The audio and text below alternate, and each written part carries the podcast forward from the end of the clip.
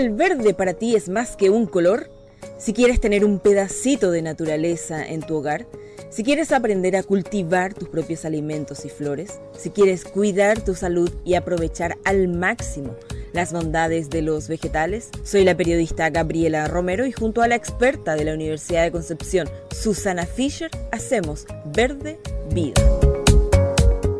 Hola Susana, ¿cómo estás? Hola, muy buenos días. ¿Cómo estuvo tu fin de semana? Estuvo muy bien porque el domingo nos regaló un día, al menos la mañana, eh, un poco más eh, fácil de sobrellevar porque no hacía calor. Así que estuve huerteando. ¡Ay, qué rico! Susana, tenemos nuestro último programa. Voy a llorar. Pongámonos serios. Hablemos hoy día de lo que es la preparación de la huerta para el siguiente ciclo, porque claro, yo ya desmantelé todo, ya fui por mi siembra, ya saqué mis tomatitos, mis pepinitos, mis cebollitas italianas, en fin, todo lo que tuve.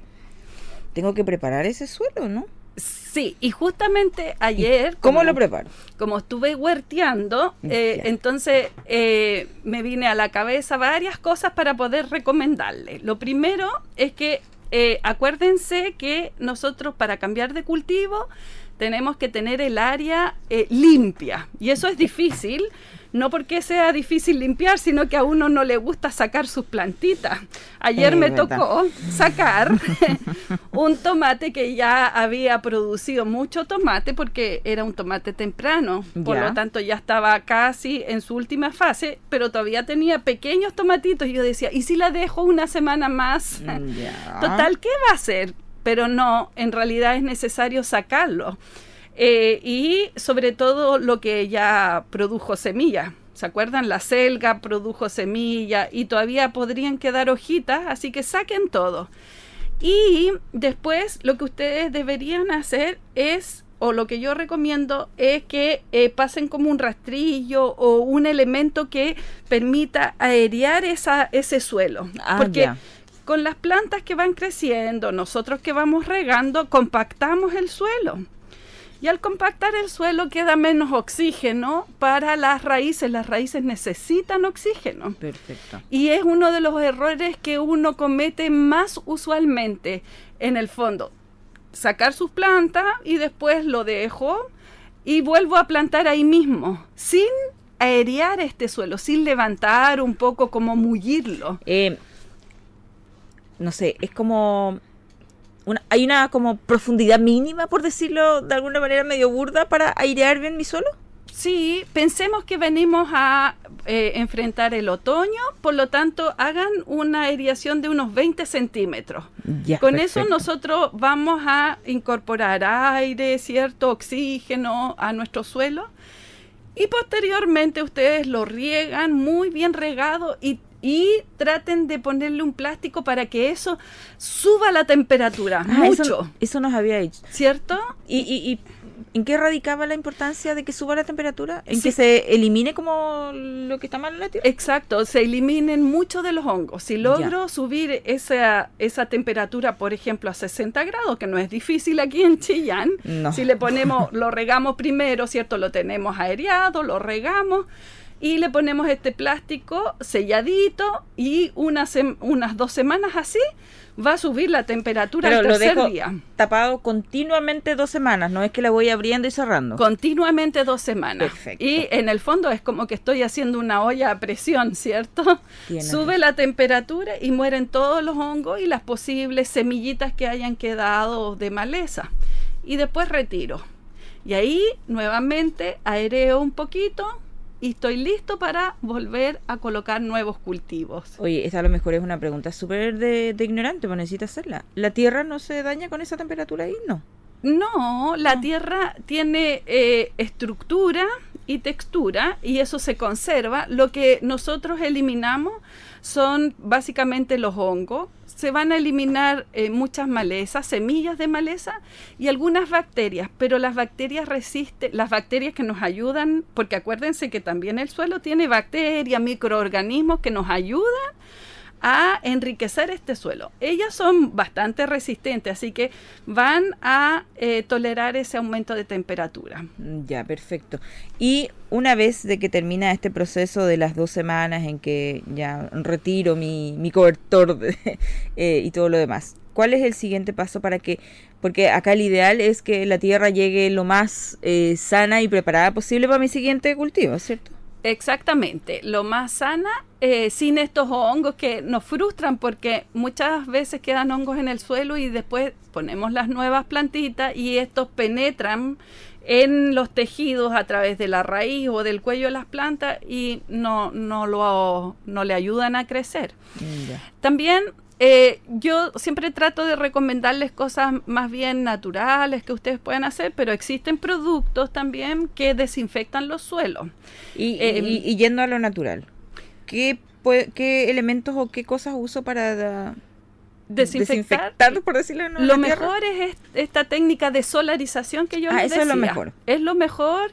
Y por supuesto que a lo mejor ustedes no quieren hacer solarización y pueden hacer también, ¿se acuerdan que yo les hablaba que a veces calentamos el suelo en unos tipos de baldes sí. así metálicos y calentamos el suelo? También se puede hacer. Ah, ya. Esas son técnicas, es como agregar vapor. Antiguamente, ¿se acuerdan? Habían eh, unas locomotoras antiguas en los campos que usaban para los aserraderos. Esas las usaban también para producir eh, agua caliente y ingresan con vapor de aire, digamos, de agua caliente a estos suelos. Eso todavía se hace. Lo que pasa es que las locomotoras o estas máquinas son más modernas, pero por es ejemplo verdad. En Alemania... Eh, eh, bueno, en muchas partes, en Aus- Austria, donde se hace mucha agricultura orgánica, es así como se desinfecta. Ya. Susana, ¿cuándo es eh, recomendable o cómo sé si tengo que cambiar o no la tierra? Esto en el caso del macetero o, no sé, o agregarle, no sé si es como lo correcto, al suelo, como estas fa- eh, famosas tierras de, de hoja. ¿Cuándo es necesario cambiarlas y cuándo es solamente necesario tratarlas? Yo diría que una vez al año ustedes tienen que agregar materia orgánica, este, ah, ya, esta adicional, ¿cierto?, de, eh, de nueva tierra. Perfecto. ¿Por qué? Porque ustedes están agregando básicamente estos microorganismos, ¿cierto?, activos que eh, nos van a ir ayudando a conquistar nuevamente este suelo que quedó bastante pobre porque las plantas sacaron muchos nutrientes, crecieron allí, entonces... ¿Y eso también tiende a compactar la tierra? Cuando crecen las plantas siempre se va a compactar la tierra. Ya, así que es bueno eh, justamente hacer esa aireación, después desinfectarla con el método que ustedes elijan y luego antes de volver a plantar, yo encuentro que es una muy buena técnica que en otoño ustedes le agreguen nueva materia orgánica, nuevo eh, eh, tierra. Eh, con un poco que ustedes agreguen una capa de unos dos centímetros en todo su sector, a tres centímetros están ya bastante bien. Eh, ahora, si cuando tengo que cambiar toda la tierra, porque a veces podría pasar, es que si yo no hago estas desinfecciones, porque no tengo tiempo, porque no me animo a hacerlo, en el sentido de que me da un poco de, eh, de temor a hacerlo mal, bueno, ok. Entonces ahí yo les diría, cada dos años cambien su tierra. Ya, perfecto. Completa. Uh-huh. Uh-huh. Y eh, el tema del, de los cultivos, ¿cuándo cambio y cuándo no mis cultivos? Cuando tenemos cambios de, de, temper- de temperatura aquí en nuestra eh, región, ¿cierto? Es bastante fácil. Eh, tenemos un verano, un otoño, está muy marcado. Demasiado. Entonces, sobre siempre, todo el verano. Siempre hay que pensar que el otoño-invierno es un momento en que tenemos que cambiar nuestros cultivos. Las plantas no van a fructificar porque yeah. para producir frutos necesita una temperatura más alta. Así que, ¿qué es lo que vamos a colocar? Por ejemplo, en marzo, animémonos a colocar lechuga, acelga, espinaca, el cilantro, que ahora se nos subió definitivamente por la cantidad, por, por tanto calor que hay, se subió este cilantro. Podemos volver a colocar en marzo nuevamente y podrían colocar algunos repollos, por ejemplo. ¿En serio? En serio. Oh, marzo mira. Es un buen mes para que ustedes coloquen repollo, brócoli, coliflor. Ah, mira. ¿Qué tengo que saber, por ejemplo, en este um, eh, proceso de cambiar cultivos o no? También en ese proceso, ¿lo saco nomás mi cultivo y espero un ratito para procesar nuevamente, digamos, la, la tierra y prepararla? Sí. ¿O siempre, es inmediatamente post cultivo? En general, siempre es bueno dejar descansar la tierra, como de, se dice, ah, los, los antiguos dicen así, ¿cierto? Pero tienen mucha razón, porque en el fondo, al no colocar un cultivo por dos semanas, se restablece todo. ¿Dos semanas es el tiempo mínimo? Nosotros tratamos de que sea un mes, pero igual ah, estoy pensando en que nosotros estamos haciendo nuestro cultivo en casa, entonces nos gusta tener nuestras plantitas. Es verdad. Así que me restrinjo un poco y apre- me aprieto el cinturón y digo, bueno, con dos semanas está bien. Y yo eh, dejo que este suelo restablezca su flora.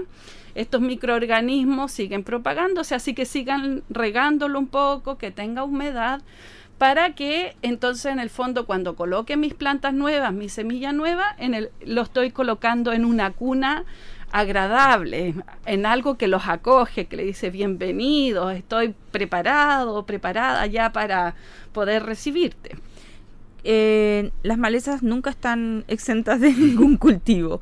Eh, ¿Se puede como evitar lo más posible que salgan malezas en este proceso de preparar también la tierra?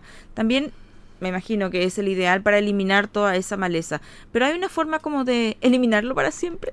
Mm, no, porque, o sea, eliminar para siempre es bastante drástico yeah. y, y nos costaría mucho. Y en el fondo, esta es mi posición. Creo que hay que, al final, eh, convivir, o sea, dejar... Eh, un sano equilibrio. Perfecto. Con cultivos, y si a, salen maleza, lo, lo mejor es que ustedes la saquen, ¿cierto? Estamos pensando en un área pequeñita, que ustedes la saquen a mano antes de que semille. Esa es la clave del éxito. Si ustedes no dejan que eso semille, van a, ver, van a tener cada vez menos maleza, o sea, sáquenla de pequeñita. Eh, las malezas, eso también tratamos nosotros de hacer en los cultivos, ¿cierto? A grandes escalas, en que pasamos máquinas que eh, van como barriendo o como Bien. rajuneando superficialmente. Perfecto. Pero siempre cuando van saliendo, cuando va apuntando la maleza. ¿En qué momento eh, como que allano mi, mi, mi, mi tierra y está lista para, el, para un abonado del terreno? ¿Antes o después de, por ejemplo, mi capa de, de calor? No, tiene que ser después de la después. capa de calor. Ya. O sea, el calor viene inmediatamente después de haber sacado mis plantas. Perfecto. Eh, la dejo que reaccione, ¿cierto? A esta alza de temperatura. Después saco este malcho o este plástico y dejo que se ventile. A la semana vuelvo a colocar mi cultivo. Y allí, cuando coloco de nuevo, yo digo cultivo por... de formación, porque siempre en el campo hablamos de cultivo, pero hablemos entonces de planta, porque estamos ya. aquí en la, en la ciudad, en nuestra casa. Coloco mis plantitas y ahí yo voy a fertilizar. En ese momento, acuérdense que tenemos fertilizantes sintéticos, fertilizantes naturales, pero siempre cuando coloquen vuestras plantas, agréguenle nutriente, sea sintético o natural. Ya, perfecto. Eh... De estos eh, sustratos de, de tierra que, que, que, que conocemos, o, o sobre todo para quienes eh, tienen sus huertos en, en, en maceta, eh, ¿qué mejor? ¿Una tierra de hoja, una tierra orgánica, eh, una tierra como especial? Porque es distinto el proceso de, por ejemplo, un huerto en un macetero que ahí, por decirlo así, al aire libre, en la tierra, donde tiene como más espacio, más nutrientes, en fin. Ahí hay que tener como... un cuidado distinto entre la maceta que tengo en el patio ahí, o sea, perdón, la tierra en el patio eh, en, y una maceta. Sí, es distinto porque en la maceta tenemos un recipiente con un límite, por lo tanto eh, nada entra, nada sale. A diferencia de a diferencia la tierra, de tierra. la tierra. Uh-huh. Y de hecho las, los gusanitos, estos eh, de color rojo, ¿cierto? Estos gusanitos que a los pajaritos les gusta tanto, son muy buenos eh, vehículos por, eh, porque hacen galería y van transportando microorganismos. Cosa que en la maceta, en el macetero no se da. No se da, ¿cierto? Entonces, en realidad, si van a hacer en maceta, yo les recomendaría que usen una eh, tierra de hoja, o tierra, ojalá, tierra humus, con mucho humus. Hoy en día podemos nosotros comprar humus en línea, estamos muy modernos, ¿cierto? Demasiado. Eh, y acuérdense que la tierra de hoja eh, debería estar muy bien compostada. No usar tierra de hoja de litre, por ejemplo, que eh, nos causa ciertos problemas. Tierra de hoja de, de otoño, ¿cierto? ¿Qué Tier- problemas causa? El, eh, el... Lo que pasa es que nuestros árboles, eh, como el litre, tiene eh, unas eh, compuestos fenólicos, ¿eh? le llamamos desde el punto de vista químico, pero que en el fondo no nos ayudan a que crezcan las plantas. Ya, perfecto. Como que las inhiben un poco. Así que yo recomendaría más bien tierra de hoja de, eh, de algún compost. Esa es la mejor. Y si es de compost de lombrices, mejor todavía. Ya, perfecto. Oye, Katia Mora dice que te conozco, dice que conozco a la profesora de la Universidad de Concepción. Y te envía un saludo afectuoso. Muchas gracias. Oye, otro auditor nos dice, uy, qué pena que se va la doctora Cis. Estamos todos con la misma pena. Y me dice, ¿y ahora qué voy a hacer los próximos lunes si es que tengo alguna duda? Porque continuamos acá con la doctora Susana Fischer, académica y eh, agrónoma de la Facultad de Agronomía de la Universidad de Concepción. Y nuestro director quiere participar en este último programa, porque estamos todos así como... ¿Cómo estás, Francisco? Bien, gracias. Hola, Susi. Hola. No, y además que acá se da así como... Continuamos en marzo y es como... Es que depende de la Susana, es que depende de Francisco. Y después dice Francisco, es que siga ahí, ¿y yo qué culpa tengo? Es como, vamos a, después, después de la pausa, después de la actualización de las noticias, vamos a discutir a ver quién de los tres es el responsable que esto siga. Para mí es Francisco, el jefe. Bueno, ¿verdad? Si de mí depende, seguimos infinitamente. No, yo, yo mira, estoy aquí por, porque justamente es el último, el último programa de un ciclo que ha resultado, eh, Susana, eh, Gabriela, Eh, creo que es muy interesante para la audiencia. El feedback que hemos recibido como medio de comunicación ha sido muy potente. Yo creo que, bueno, ustedes por supuesto lo, también lo han constatado y más aún eh, han entrado en contacto directo con muchos auditores y auditoras que les han pedido sugerencias, recomendaciones, orientaciones eh, y, y bueno, y entonces era... Mi, mi motivación es agradecerles, felicitarlas por el por el segmento. Eh, creo que ha sido un, un, un notable aporte, digamos, a la a la conversación ciudadana, digamos, a, a transmitir conocimiento de forma simple, de forma tan amena, con tanta humanidad, Susana. Yo te agradezco tanto eso. Yo creo que la gente también que agradece tanto eso, Gaby, ¿no? De poder conversar en forma simple, pero también con esa cuota eh, de humanidad que hace tan grato este, este espacio. No, y además que, eh, me acuerdo que los primeros programas conversamos con la Susana.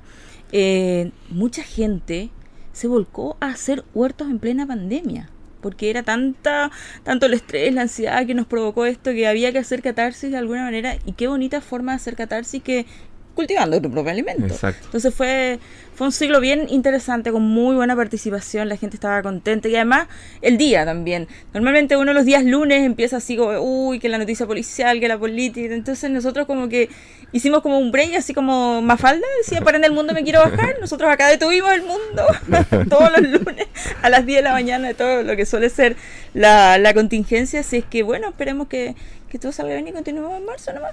Excelente, bueno, eh, y, y anticiparles a nuestra audiencia también que todos los contenidos que eh, han desarrollado ustedes durante eh, esta temporada de dieciséis capítulos fueron casi, ¿no? ¿No? Sí, pues fueron cuatro meses que estuvieron. Estuvimos eh, desde, desde septiembre, poquito. dieciséis capítulos, quizás mm. puede ser quince porque hubo sí, una sí. que nos tocó un feriado. Sí. Eh, pero entonces, uno o dos feriados. Pero todos los contenidos van a estar eh, próximamente en doble u doble u doble u punto la discusión punto c l a través del formato podcast. Entonces van a poder escuchar todos los programas o algunos programas en particular, los que deseen, digamos, ahí va a estar los contenidos eh, a disposición, digamos, de todos los interesados e interesadas. No, y eso es súper bueno porque era como, ¿en qué capítulo fue que yo tenía que matar los honguitos? Acá está, usted le hace play un montón de veces. Susana, tengo un minuto para despedirme. Eh, si tuvieras que darnos como el A B C para preparar mi tierra para el próximo cultivo. Eh, desinfectarla, como hablamos, aerearla, para que esta tierra eh, vuelva a tomar vida, y ojalá agregarle un compost, un nuevo compost que puedo preparar, ya sabemos que podemos preparar o comprar. Y estaba pensando que dentro de las recomendaciones para lo que es otoño-invierno se me quedó afuera una especie muy importante que es el ajo. Ah. Eh, a diferencia de la cebolla que se coloca en primavera, el ajo se coloca en marzo-abril. Además que con esa podemos espantar los espíritus, los malos espíritus, nos preparamos entonces para recibir un, un otoño y un invierno apapachado, donde estemos eh, reenergizándonos. Una alternativa sostenible, un hobby apasionante e incluso una terapia para tu salud mental. Somos Verde Vida, el podcast ecológico de La Discusión.